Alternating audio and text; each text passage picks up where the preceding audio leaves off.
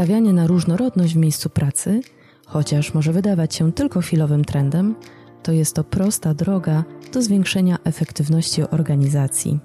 Jednakże wciąż w wielu miejscach pracy mamy do czynienia z wykluczeniem pewnych grup. Co więcej, są sytuacje, w których my sami nie zdajemy sobie sprawy z tego, że opieramy się na pewnych błędach poznawczych czy stereotypach.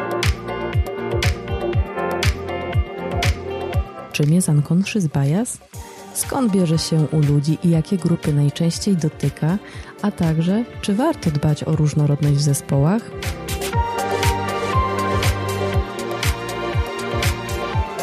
Nazywam się Dominika Nawrocka, a Ty słuchasz podcastu Między innymi audycji Capgemini Polska poruszającej trendy i wyzwania współczesnego świata.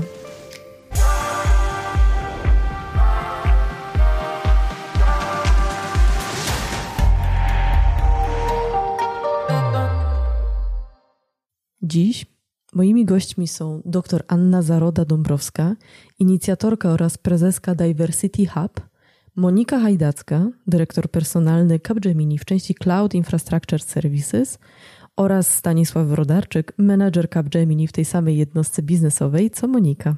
Teraz poproszę wszystkich słuchaczy o to, y, żeby zamknęli oczy i próbowali sobie wyobrazić, jaka jest ta osoba, która wykonuje określone czynności, o których ja za chwilę będę mówić.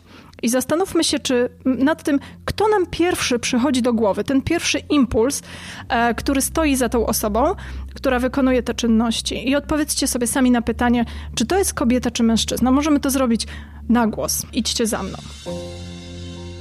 Kieruje ciężarówką. Opiekuje się dziećmi w przedszkolu. Dowodzi wielką firmą i kieruje pracami zarządu. Kogo tam mamy? Kogo widzimy? A kogo widzimy, jeżeli wyobrazimy sobie, że prowadzi sekretariat w tej samej firmie? To wydaje obiady na stołówce. A kto szefuje kuchni z trzema gwiazdkami Michelin? Kto odbiera Oscara za ścieżkę dźwiękową do Jokera? Kto jest głową państwa?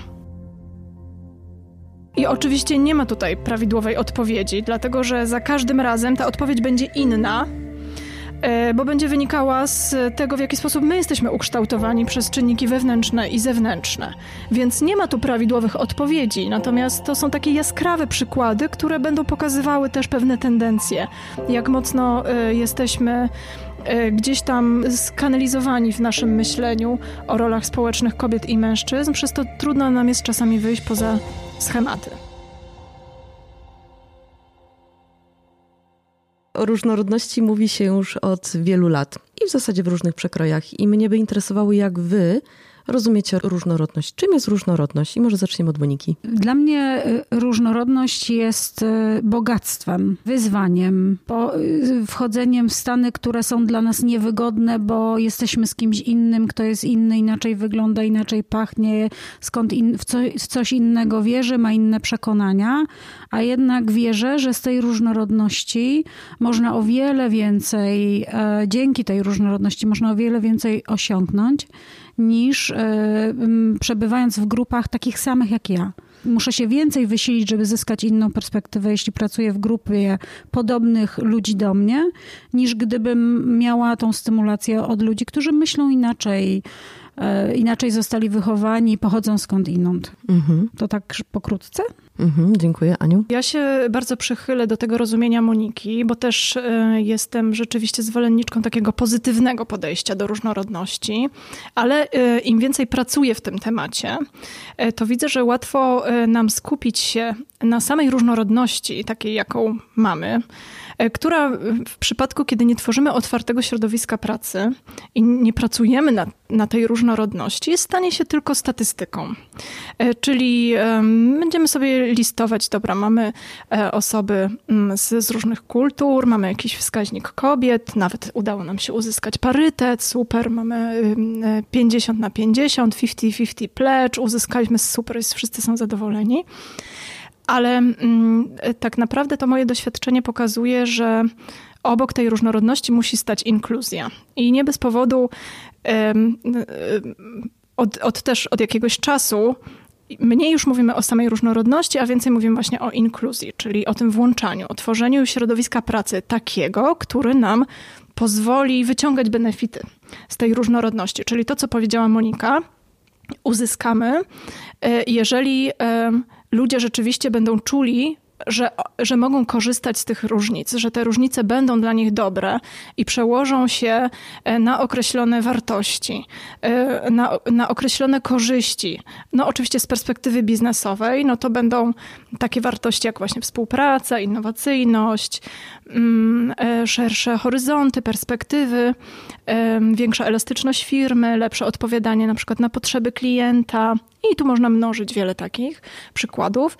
Natomiast z perspektywy indywidualnej i, i bardzo wielu uczestników e, zajęć, które ja prowadzę, ale też menedżerów, który, z którymi pracuję wewnątrz, już nie, nie prowadząc działań szkoleniowych, takich edukacyjnych, ale, ale pracując właśnie na różnych procesach, e, podkreślają, że oni się stają dzięki temu otwartemu środowisku pracy innymi ludźmi, po prostu lepszymi ludźmi, że stają się bardziej tolerancyjni, że się otwierają, e, że zaczynają lepiej rozumieć inne kultury, że są bardziej empatyczni. Właśnie przez to, że są bodźcowani przez e, i otaczani przez osoby, które, które są inne i które właśnie tworzą takie środowisko pracy, które jest, jak powiedziałaś Monika, kreatywne, otwarte, stymulujące.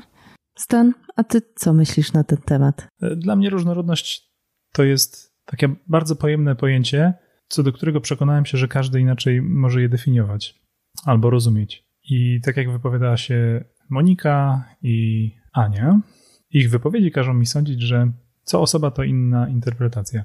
Dla mnie różnorodność przyjmuje różne formy, czy to w życiu prywatnym, czy zawodowym, natomiast w pracy najbardziej przemawia do mnie różnorodność postaci umiejętności, które pracownicy w moim zespole posiadają. Ponieważ ja kieruję takim zespołem dość dużym, w którym pracują osoby mówiące w 13 językach i właśnie wspierające użytkowników, e, pracowników naszego klienta rozsianych po całej Europie i nie tylko. Kiedy mówię o różnorodności w pracy, to najczęściej mam na myśli umiejętności, jakie prezentujemy albo którymi się posługujemy. Mhm. Ania, y, w ramach Diversity Hubu współpracujesz y, z wieloma firmami.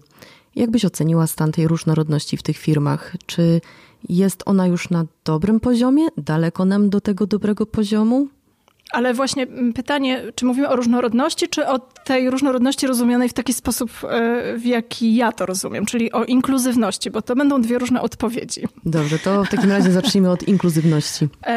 Albo może zaczniemy, zaczniemy od różnorodności, bo wtedy łatwiej nam będzie sobie e, jakby wyczuć, to e, wyczuć tą od różnicę. Tak, mhm. od różnorodności. Okej. Okay. Więc to oczywiście zależy od sektora. Mam, mamy sektory takie na przykład jak IT, nawet zapewne zakładam, tutaj nie mam danych, ale e, że w, w samej waszej firmie też będą pewne działy czy obszary, w których będzie większe, większy udział mężczyzn, a mniejszy kobiet i na odwrót. Tak samo są firmy, które reprezentują jakieś konkretne sektory, które są e, bardzo stereotypowo oceniane jako męskie, czy też żeńskie, damskie. E, no i tam oczywiście będzie zaburzona na przykład ta równowaga płci. E, jeżeli mówimy o dużych korporacjach, to na pewno ilościowo, statystycznie ta różnorodność istnieje to wiadomo, że każda firma będzie ją miała jakoś na innym poziomie. Natomiast duże firmy przyciągają różnorodnych pracowników, przyciągają pracowników z innych kultur, przyciągają też pracowników z niepełnosprawnościami. A wiąże się to y, z tym właśnie drugim aspektem. I na pewno tutaj już podsumowując samo rozumienie różnorodności jako e, uczestników reprezentujących różne cechy w danym środowisku pracy, to na pewno firmy duże e, czy korporacje globalne, które lokują się tutaj w Krakowie, na pewno będą miały dużo bardziej różnorodne środowiska pracy niż firmy małe. Natomiast e, jak mówimy o otwartości, to tutaj już mamy zupełnie um, um, różnorodnie. E, no i, e, że tak powiem, wachlarz firm, czy też sposobów, w jaki, w jaki organizacje budują, tworzą swoją kulturę organizacyjną, bo ona jest kluczem do odpowiedzi na to pytanie, jest naprawdę różny. I pracuję z takimi firmami. Dla których widzę ewidentnie, że diversity and inclusion jest tematem fasadowym, czyli na poziomie deklaracji zapewniamy, że tak, jesteśmy otwarci, natomiast na poziomie wewnętrznych procedur, ale też. Um, takich nawet kanonów zachowań, których się nie eliminuje czy nie koryguje, sprawia to, że te środowiska nie są otwarte. One są różnorodne, ale nie będą e, przyjazne ludziom. Na czym polega ta trudność, że w takim razie taki jest duży rozjazd pomiędzy deklaratywnością a tym, co jest. Wszystko zależy od ludzi. Dlatego, że diversity and inclusion to jest typowo mm, temat związany z człowiekiem. I to ludzie i e, jakby ich postawy e, rzeczywiście kształtują cały obraz organizacji w tym obszarze, bo możemy mieć najlepsze procedury i, i rzeczywiście współpracuję z takimi firmami, gdzie e, zabezpieczenie w postaci procedur czy zgłaszania właśnie jakichś naruszeń, są polityki różnorodnościowe, są wielkie wartości ogłaszane. Menedżerowie czy, czy kadra kierownicza występuje na zewnątrz i zapewnia o tym, że tak, oczywiście jesteśmy taką otwartą firmą. Natomiast w środku się się okazuje, że, e, że w firmie pracują osoby, które niekoniecznie podzielają taki kodeks wartości, mają e, zupełnie, na przykład kierują się właśnie uprzedzeniami albo nie są tolerancyjne wobec, wobec różnych grup pracowników. I nawet jeżeli ci pracownicy są różnorodni, to oni będą bardziej skłonni odchodzić z takich firm, bo po prostu im się dobrze nie pracuje w takich firmach. Natomiast mam też nie powiem na swoim koncie, bo to brzydko brzmi, ale w swoim doświadczeniu, czy, czy pracuję z takimi firmami, które rzeczywiście jakby od pierwszego wejścia czuć tą atmosferę e, e, różnorodności i takiej dbałości o człowieka, gdzie dalej jest trochę od statystyk, ale bardziej podchodzi się z takim rozumieniem i wielką empatią. E, I to są firmy, które na przykład podejmując procesy związane, nie wiem, z dochodzeniem do parytetu, bo dajmy na to mają takie wytyczne globalne, że muszą gdzieś tam osiągnąć w jakimś okresie czasu parytet w różnym wymiarze, to nie musi być tylko KIM. Mm, robią to, ale z takim wielkim wyczuleniem i empatią do tego, na jakim gruncie w ogóle jesteśmy w Polsce, że niekoniecznie to musi się udać tak od razu, że nie będzie to następowało w takim tempie, e, że trzeba mieć też wyczulenie i wrażliwość na osoby, które mamy w firmie prawda? Nie narzucając jakby pewnych, pewnych polityk. Więc no, no dzieje się to i rzeczywiście, rzeczywiście jest wiele dużo takich, jest wiele takich przykładów, gdzie możemy powiedzieć o tym i widzę to, jak, widzę, jak słyszę, że pracownicy mówią, jestem dumny, mhm. że pracuję w tej firmie, albo e, ta firma mnie zmieniła jako człowieka, bo na przykład teraz dostrzegam, jak trudno mają osoby z niepełnosprawnością. Dzięki temu ja się sam zmieniam, czy tam sama się zmieniam. I dziękuję, że tutaj mogę pracować. Mhm. E, Monika, z Twojego doświadczenia, jak organizacje mogą dbać o to, żeby zapewnić tą różnorodność, o której Ania wspominała? Myślę, że y, zapewnianie takie techniczne to jest dopiero pierwszy krok. E, a po to, żeby ta różnorodność mogła zostać włączona i faktycznie przynosić e, jakiś efekt, no to trzeba się edukować. I to można to oczywiście robić samemu, ale jeżeli firma może e, pracownika w tym wspierać, tym, tym lepiej dla tych efektów, które Y, dzięki temu są osiągane, zarówno na poziomie ludzkim, empatycznym i takiego humanity głębokiego, jak i czysto y, fizycznym. Przygotowując się do tego spotkania, czytałam różne artykuły i natrafiłam na taki motyw badań prowadzony na dwóch grupach studentów ekonomii, których poproszono e, o szacowanie, dokonywanie y, transakcji giełdowych w niemal y, rzeczywistym czasie do tego, co się działo na giełdzie. I były dwie, właściwie były cztery grupy. Dwie były w Stanach, dwie były w Azji. I y, te dwie były podzielone na homogeniczne pod względem wyglądu, doświadczeń względami kulturowymi, a ta druga grupa była jakby no, była zupełnie mieszana była inna rasa, inna płeć. I co się okazało, że no, w, w nagrodę mm, każda z grupa mogła otrzymać te pieniądze, które zarobiła. I co się okazało? E, te grupy oczywiście, no bo to jest, e, mówimy o różnorodności, te grupy różnorodne miały o wiele wyższą trafność e, swoich szacunków niż grupy jednorodne. Więc myślę, że organizacjom może zależeć na tym, żeby tą różnorodność budować, ale taką włączającą. I, i moim zdaniem można to robić tylko przez edukację, przez zbieranie feedbacków, przez analizę danych. Też samo mówienie o tym, mówienie o stereotypach i uwrażliwianie się na te stereotypy czy różne bias i uprzedzeniami takimi kojarzonymi negatywnie, jak i e, mogą być pozytywne. No, one pozwalały nam przetrwać przez miliony lat, więc nie jesteśmy w stanie się ich tak opozbyć. Możemy się nauczyć z nimi funkcjonować i myślę, że to e, firmy mogą robić i mogą pomagać, między innymi e, przez taką, takie akcje edukacyjne jak ta, którą teraz robimy. Jeśli mówimy o tym, jak organizacje powinny podchodzić do tematu różnorodności, różnorodności,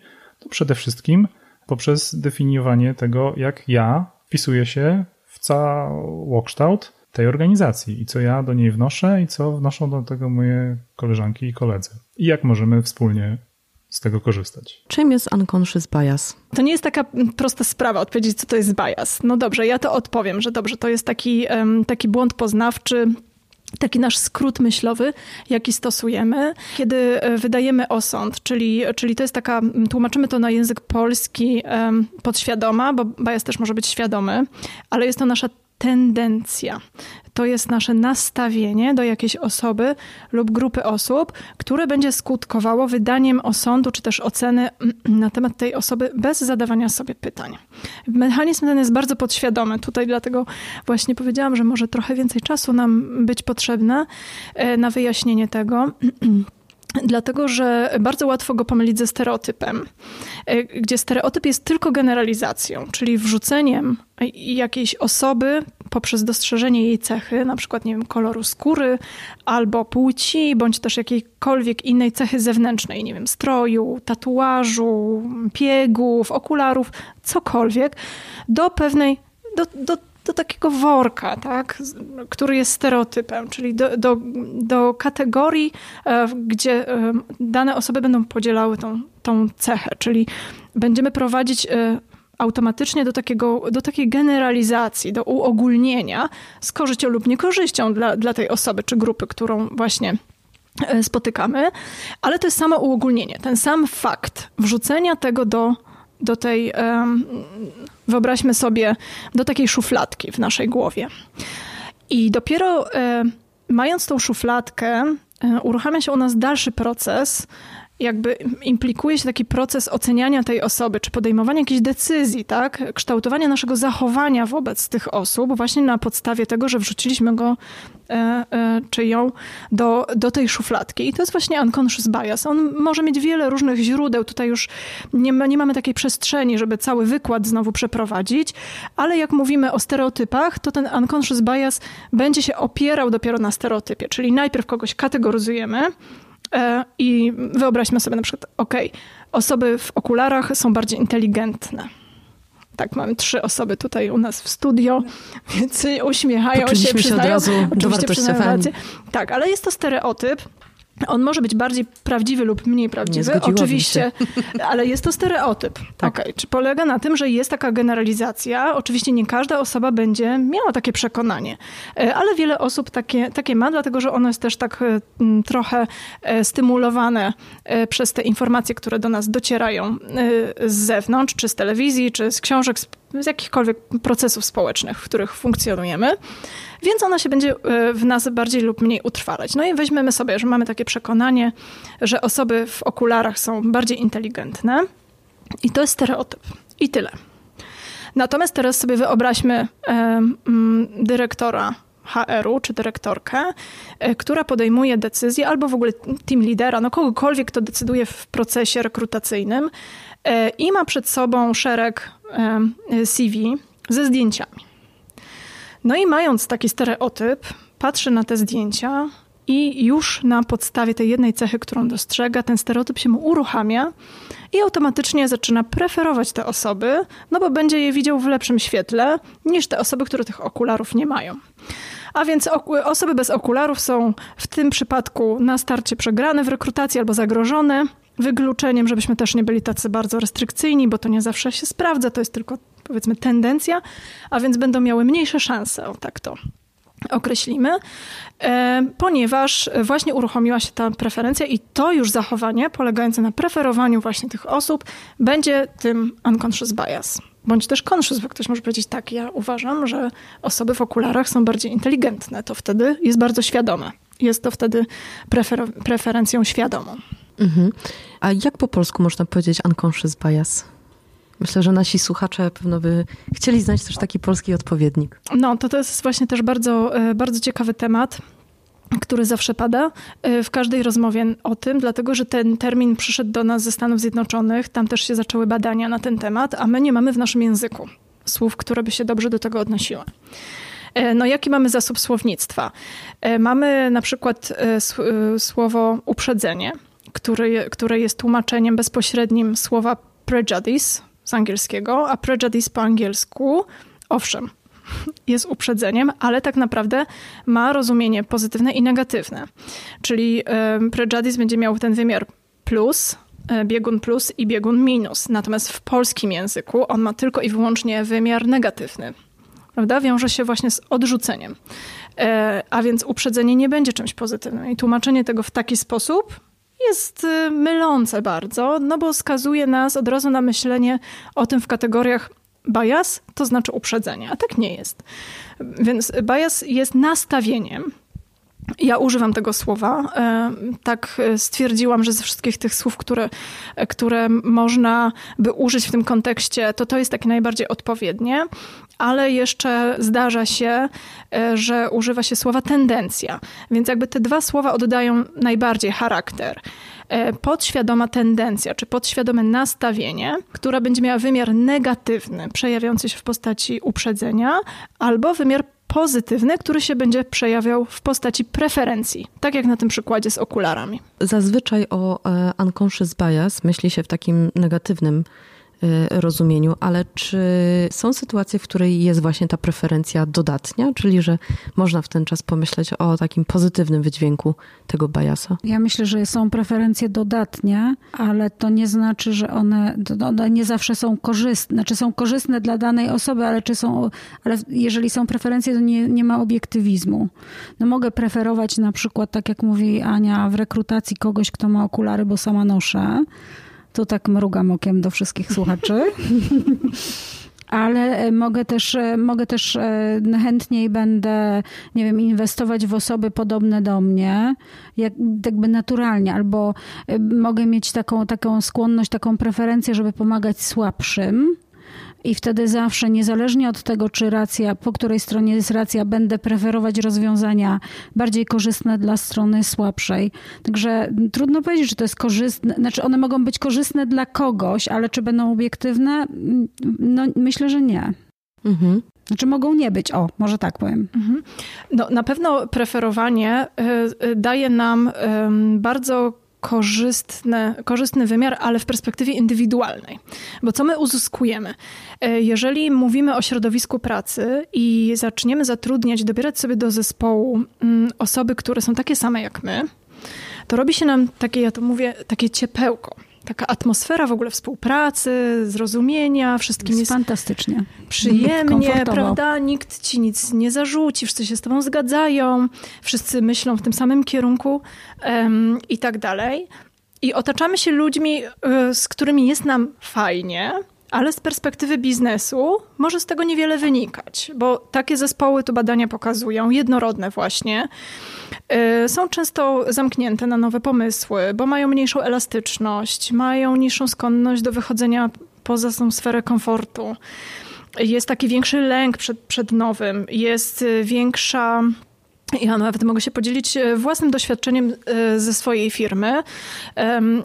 Kilka lat temu pamiętam, zaprosiłam na rozmowę kwalifikacyjną kandydatkę, e, a, a miałam jednorodne środowisko pracy, w którym przeważały dziewczyny w wieku 30 lat.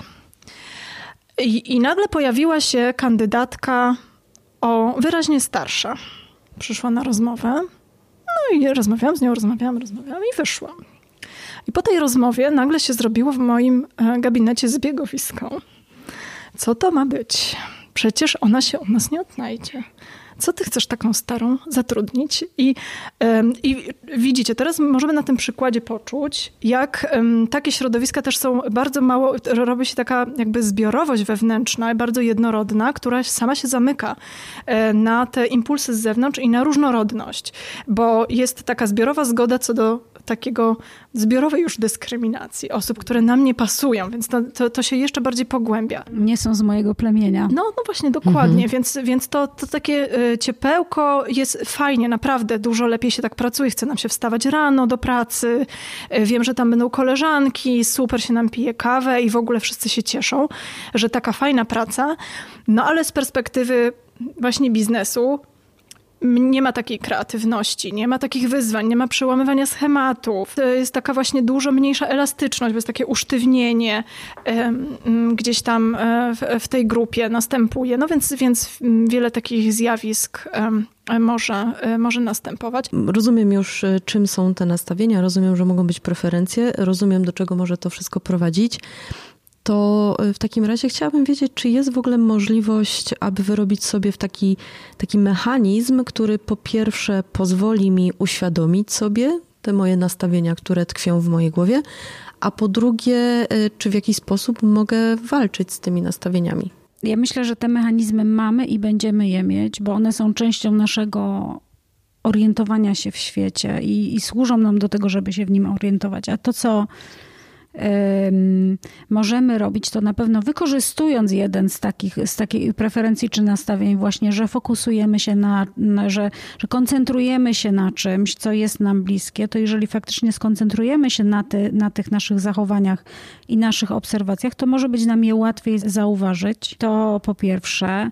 Po drugie, to myślę, że to nie jest tak, że możemy z tym walczyć, bo to jest część nas. Myślę, że bardziej e, warto uczyć się siebie e, i widzieć się, e, zbierać te różne perspektywy, uzyskiwać feedback i patrzeć na dane. E, tego szukać.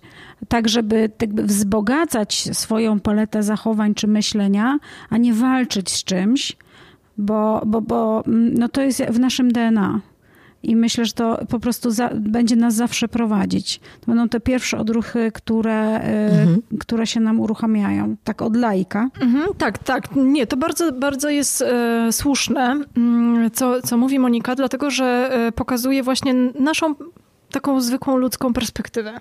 I rzeczywiście nie jesteśmy w stanie tego wykluczyć, dlatego że mm, zarówno stereotyp, jak i bias są po pierwsze, tutaj się na pewno no, też nie chcę tak kategorycznie stwierdzać, bo nie miałabym całkowicie racji, więc nie jest to jak najbardziej biologiczny tylko czynnik, czy nasze uwarunkowanie bardziej powiedziałabym, że może o charakterze ewolucyjnym, o to jest bezpieczniejsze. Natomiast on jest bardzo mocno wspierany przez e, procesy społeczne, jakich doświadczamy, w jakich uczestniczymy od najmniejszego, od dziecka. Już poczynając od takich przykładów, e, znam takie e, rodziny, gdzie mm, rodzice robią wszystko, żeby małe dziewczynki nie ubierać na różowo. Też to mówię e, już nie jakby z, z punktu widzenia badacza, tylko z punktu widzenia człowieka, który obserwuje, co się wokół dzieje. Więc znam takie rodziny, gdzie robią wszystko, żeby właśnie nie ubierać dziewczynek w różowe stroje i, i nie dawać tych, tych typowo takich dziewczęcych zabawek. Po czym się okazuje, że po pierwszym dniu w przedszkolu dziewczynka nie chce już nosić tych takich szarych, niebieskich czy zielonych sweterków, tylko i tak chce się ubierać na, na różowo, nosić e, tiulową spódniczkę tam z cekinami. I Bo chce e, wyglądać jak inne tak, dziewczynki. Tak, tak. I, i, ogląd i oglądać Frozen, prawda? I jak i teraz idziemy na Frozen do kina, to tam chłopców nie ma i ten film jest typowo adresowany do dziewczynek i pokazuje historię napisaną w języku dla dziewczynek. Oczywiście przez dorosłych to jest stworzone, weźmy to jeszcze pod uwagę. Więc e, a, a nie wiem, auta, czy mam już duże dzieci, więc nie wiem, jakie bajki teraz są na topie, ale są na pewno takie bajki, które są bardziej chłopięce. Kiedyś to auta mi przychodzą do głowy, bo Owszem. moi właśnie chłopcy to oglądali. To są takie przykłady, e, że my tego doświadczamy. Doświadczamy tego w reklamach, w każdym przekazie takim medialnym, prawda, że kobiety wyciągają pranie, e, mężczyzna naprawia samochód. Więc w takich typowych sytuacjach gdzieś właśnie utrwalane są te stereotypy. I z jednej strony mamy taką naturalną, ewolucyjną skłonność do tych automatyzmów, ale to jest sama skłonność. Natomiast te nasze szufladki budujemy w procesie socjalizacji. I teraz jak my mamy pracującą mamę i babcię i kobiety w naszej rodzinie pracują, to my też będziemy mieć jakby tak, tak taki punkt widzenia, taką perspektywę na, na rolę kobiety. Jeżeli to będzie na odwrót zupełnie, no to ten stereotyp kobiety matki, czy kobiety, która pracuje bardziej w domu, będzie silniejszy. To na tym właśnie polega. Powiedziałeś w ogóle też bardzo ciekawą e, kwestię z perspektywy y, tworzenia przekazów chociażby, prawda? Mm. Czyli y, możliwość tworzenia przekazu z perspektywy damskiej i z perspektywy męskiej. Inny dobór słownictwa, inny dobór pewno tonaliki i wszystkiego. Czy obserwujesz e, często, że firmy mniej lub bardziej świadomie kierują swoje przekazy dla poszczególnych płci? Tak, w dalszym ciągu tak, aczkolwiek um, robią też bardzo dużo, um, żeby rzeczywiście gdzieś um, unikać e, takiego no nie wiem, segregowania czy szeregowania i, i, i, osobnego adresowania pewnych komunikatów czy programów. No, jest wiele rzeczywiście takich przykładów na rynku w firmach, gdzie mamy na przykład, weźmy sobie networki. To mamy bardzo dużo, mm, ja mam takich przykładów firm, gdzie będziemy mieć wyodrębnione networki dla kobiet. I tam komunikacja, zakres tematyczny, w ogóle wszystko, co się dzieje też e, e, w tym networku, w sposób, w jaki się przekazuje, zaproszenia nawet, sprawia, że e, niechętnie mężczyźni uczestniczą w tych networkach. Czasami nawet jest tak, że, że to nie jest adresowane w ogóle do nich, więc, więc oni się tam nie pojawiają. Natomiast wyobraźmy sobie, że w tej samej firmie by powstał network męski. to już by była kwestia bardziej sporna, na dzisiaj przynajmniej. E, jakby to było odebrane, że w ogóle dlaczego, bo czy mężczyźni potrzebują wsparcia i tak dalej.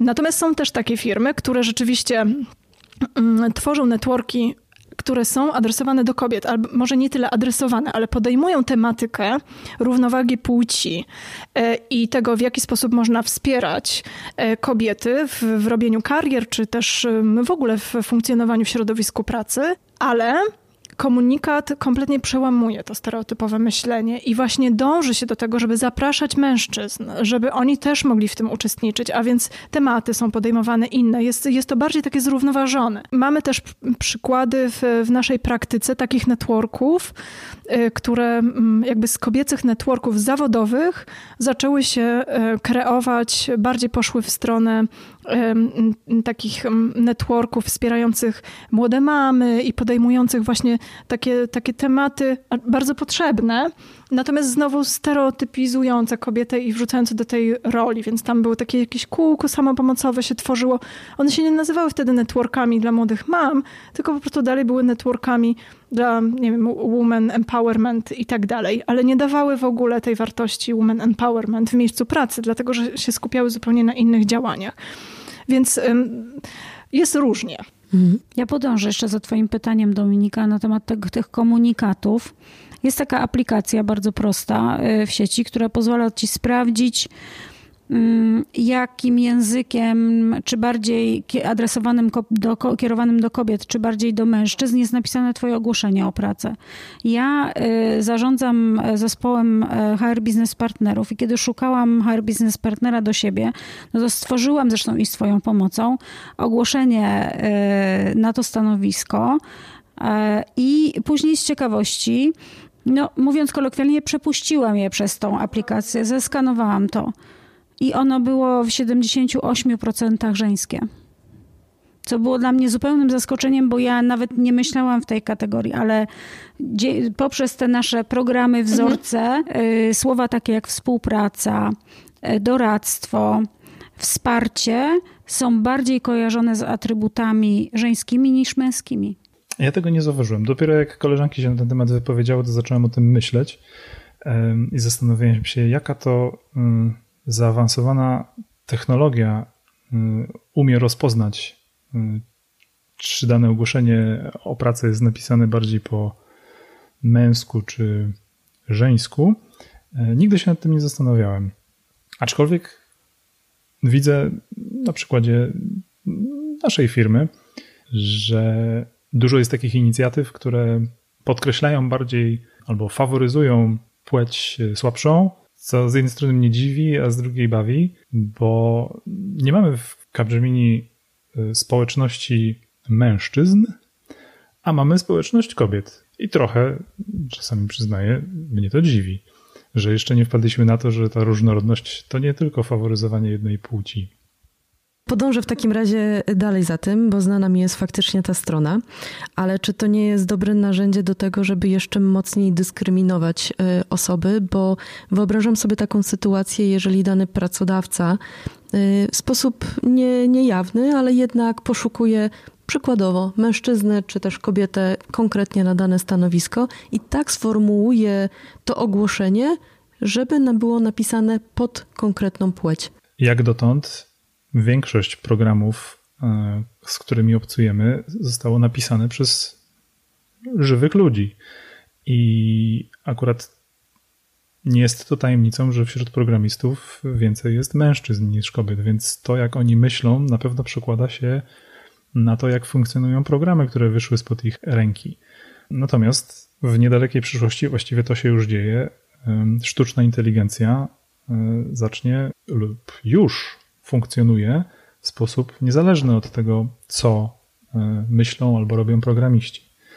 Kto wie, może za parę lat e, będziemy widzieć albo spotykać się z problemami, o których dotąd nie mieliśmy pojęcia albo nie wyobrażaliśmy sobie problemów i one nie będą miały związku z problemami albo potrzebami jednej e, z płci. Każde narzędzie można wykorzystać do dobrych i złych celów, tak? Ostrym nożem ukroisz pięknie chleb, ale też możesz kogoś zranić. To nie jest kwestia narzędzia, to jest kwestia naszego jego użycia. E, również ja skomentuję w taki sposób, że wszystko, tak jak mówi Monika, ma swoje dobre i złe strony, ale na przykład ja uważam, że wiele osób nie ma w ogóle świadomości tego, w jaki sposób formuje swój komunikat, dlatego że to jest jakby dalece poza naszą świadomością i my przemycamy. Dlatego się to nazywa podświadome no, lub no nieświadome. Właśnie, oczywiście i my przemycamy w naszym języku bardzo dużo e, stereotypów albo naszych założeń, bo też e, e, tutaj taka uwaga dla, dla naszych słuchaczy. My teraz uruchamiamy taki no, dość duży może program, projekt badawczy. Będziemy się skupiać na tym, w jaki sposób komputery, programy komputerowe są zbajasowane, ja w jaki sposób ludzie, którzy programują, prze, przenoszą swoje nastawienia, swoje uprzedzenia, swoje preferencje, czy swoje stereotypy właśnie na oprogramowanie. Jest, jest wiele już takich nurtów badawczych właśnie w tym obszarze, więc e, bardzo często nie jesteśmy tego świadomi jak mocno utrwalamy, y, jakie też to reakcje wywołuje znowu z kolei w podświadomości odbiorców. Bardzo silnie osoby, sami my jesteśmy podatni na stereotypy, które nas też dotyczą i przejmujemy je automatycznie, co sprawia, że sami siebie potrafimy dyskryminować. Na przykład kobiety będą uznawały, że się nie nadają na jakieś stanowisko pracy. Y, podam taki przykład za Sheryl Sandberg. Ona o tym pisała w książce Lean In, bardzo popularny zresztą w mediach przykład i wielokrotnie w różnych badaniach e, to było udowadniane, natomiast ona to tak ładnie obrazowo opisała, więc powiem, że to za nią. Jeżeli mamy ogłoszenie rekrutacyjne, i, um, I są w nim jakieś warunki opisujące miejsce pracy, kryteria przyjęcia. E, to, to um, statystycznie kobieta potrzebuje spełnić, uznać, że spełnia 90% tych kryteriów, żeby ośmieliła się startować na to stanowisko żeby uznała, że to jest dla niej praca, że ona się w tym odnajdzie i to jest dobre dla niej. Natomiast mężczyznom wystarcza 40-60%. Kobiety same siebie wykluczają też z wielu możliwości, jakie im daje rynek, właśnie dlatego, że są obarczone tym silnie zakorzenionym stereotypem. Nie tylko powielają y, ten stereotyp ich matki, mówiąc nie idź tam, jak ty możesz robić karierę, przecież ty masz siedzieć w domu z dziećmi, no jaką ty jesteś, ty masz być na, w pierwszej kolejności dobrą matką. Wiem, co mówię, bo mówię o sobie też tutaj. Potem, y, y, no nie wiem, może się okazać, że masz takiego partnera, który również uważa, że, że powinna siedzieć w domu, bo tak będzie najlepiej dla, dla dzieci.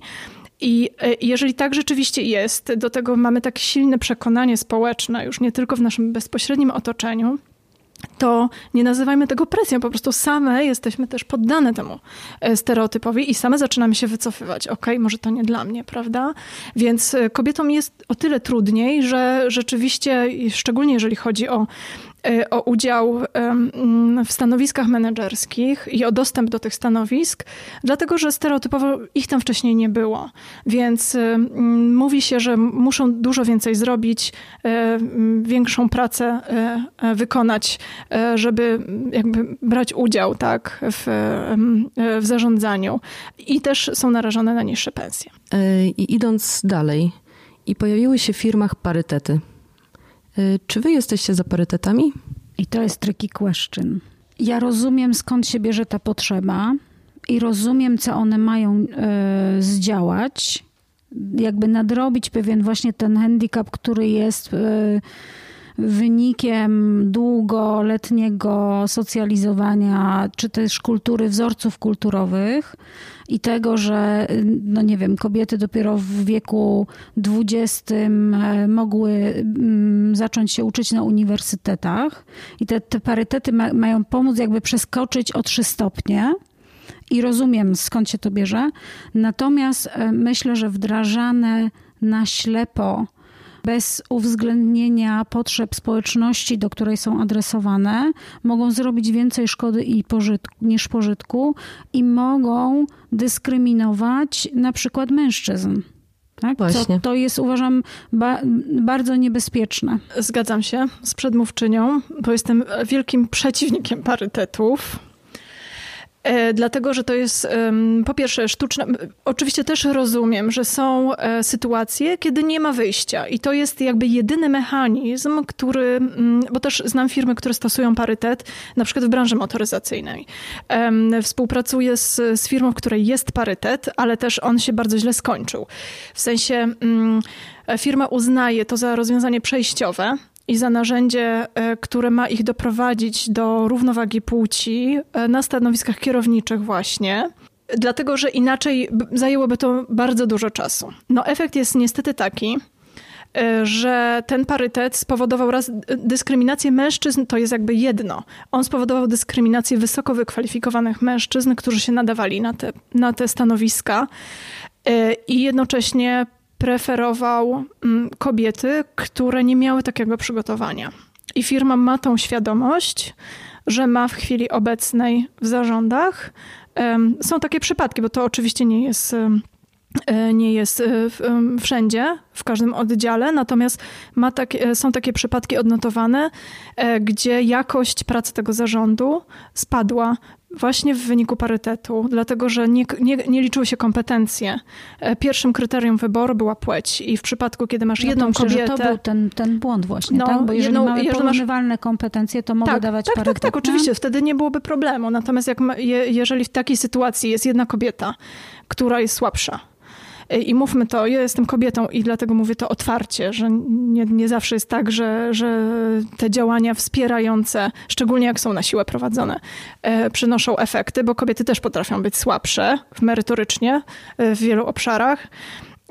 Więc jeżeli mamy jedną kobietę słabszą i pięciu mężczyzn, którzy są naprawdę dobrze przygotowani do tej, do tej roli, to wybór tej kobiety jest, jest po prostu błędem. Rozumiem i, i przyznaję jakby może, może, że jest sensowne takie rozwiązanie na jakiś czas, dlatego że z kolei praktyka pokazuje, że rzeczywiście te zarządy z udziałem kobiet zmieniają bardzo dużo w firmach, czyli pojawia się potem jakby przełamanie tego stereotypu i za chwilę kobiety już aplikują, te, które są przygotowane, więc jakby ta jakość się poprawia. E, ale jeżeli pytasz o, o samo takie podejście do tego tematu, nie, jestem w stanie zaakceptować y, na przykład mm, takie działania jak 50-50 pledge, na przykład w konferencjach, że nie, nie wiem, są takie praktyki, my, my też taką stosujemy, no woman, no panel. Tak, że nie ma po prostu gadających głów męskich tylko i wyłącznie, szczególnie o różnorodności tylko, tylko staramy się zapewnić tą różnorodność um, płci um, po to, żeby pokazać, że kobiety też mają głos. Bo jak będziemy pokazywać właśnie to te dobre, pozytywne przykłady, zmieniają w ogóle nasze postrzeganie i też um, to jest jedna z technik. My już przeszliśmy do innego Mamy tematu. Ale wzorców. Tak, mhm. dokładnie, że niwelują te nasze stereotypy, osłabiają je zdecydowanie. To czym się różni kobieta lider od y, mężczyzny lidera? Stan? Niczym się nie różni. E, widzę to na co dzień też e, w swoich zespołach, którymi kieruję. I to jest ostatnia rzecz, która przychodzi mi do głowy, a właściwie nie przychodzi mi to, to do głowy, aby się zastanawiać nad tym, czy dane zadanie lepiej wykona e, mężczyzna czy kobieta, bo to akurat w pracy, którą wykonuje, nie ma, wykonujemy, nie ma absolutnie żadnego znaczenia. Aczkolwiek w innych przedsiębiorstwach lub też mm, obszarach przemysłu lub biznesu to na pewno ma jakieś znaczenie, natomiast my w Capgemini mamy ten komfort, że praca, którą wykonujemy jest absolutnie niezwiązana z jakimiś naszymi umiejętnościami, chociażby związanymi z, z naszą fizycznością. Więc nie ma to absolutnie żadnego znaczenia. Każdy z nas jest innym człowiekiem, ale tutaj znowu generalizując, Dlaczego też tak bardzo zależy firmom y, na tym, że, żeby zajmowały stanowiska kierownicze i skąd się biorą na przykład lepsze wyniki finansowe y, w sektorze bankowym na przykład, bo, bo, rzeczywiście są takie badania, że firmy odnoszą lepsze wyniki w momencie, kiedy y, w zarządach są kobiety. I głównie się to upatruje w, no, w takich innych cechach osobowościowych, czyli że kobiety są mniej skłonne na przykład do ryzyka, dłużej analizują więcej analizują. Tak. Nie, I tu chodzi o skłonność do ryzyka w największym e, takim za, zakresie.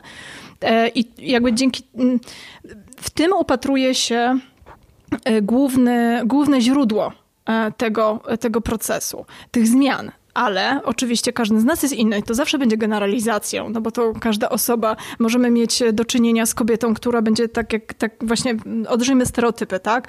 E, matematyczką, fizyczką e, e, i będzie zdobywała nagrody Nobla i, i, i po prostu prześcigała cały świat.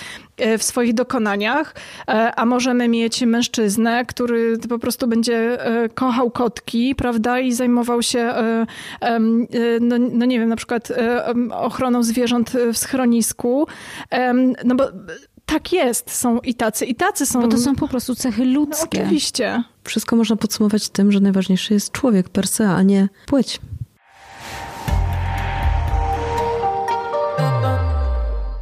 Podcast Capgemini Polska we współpracy z Earborn Media. Earborn Media.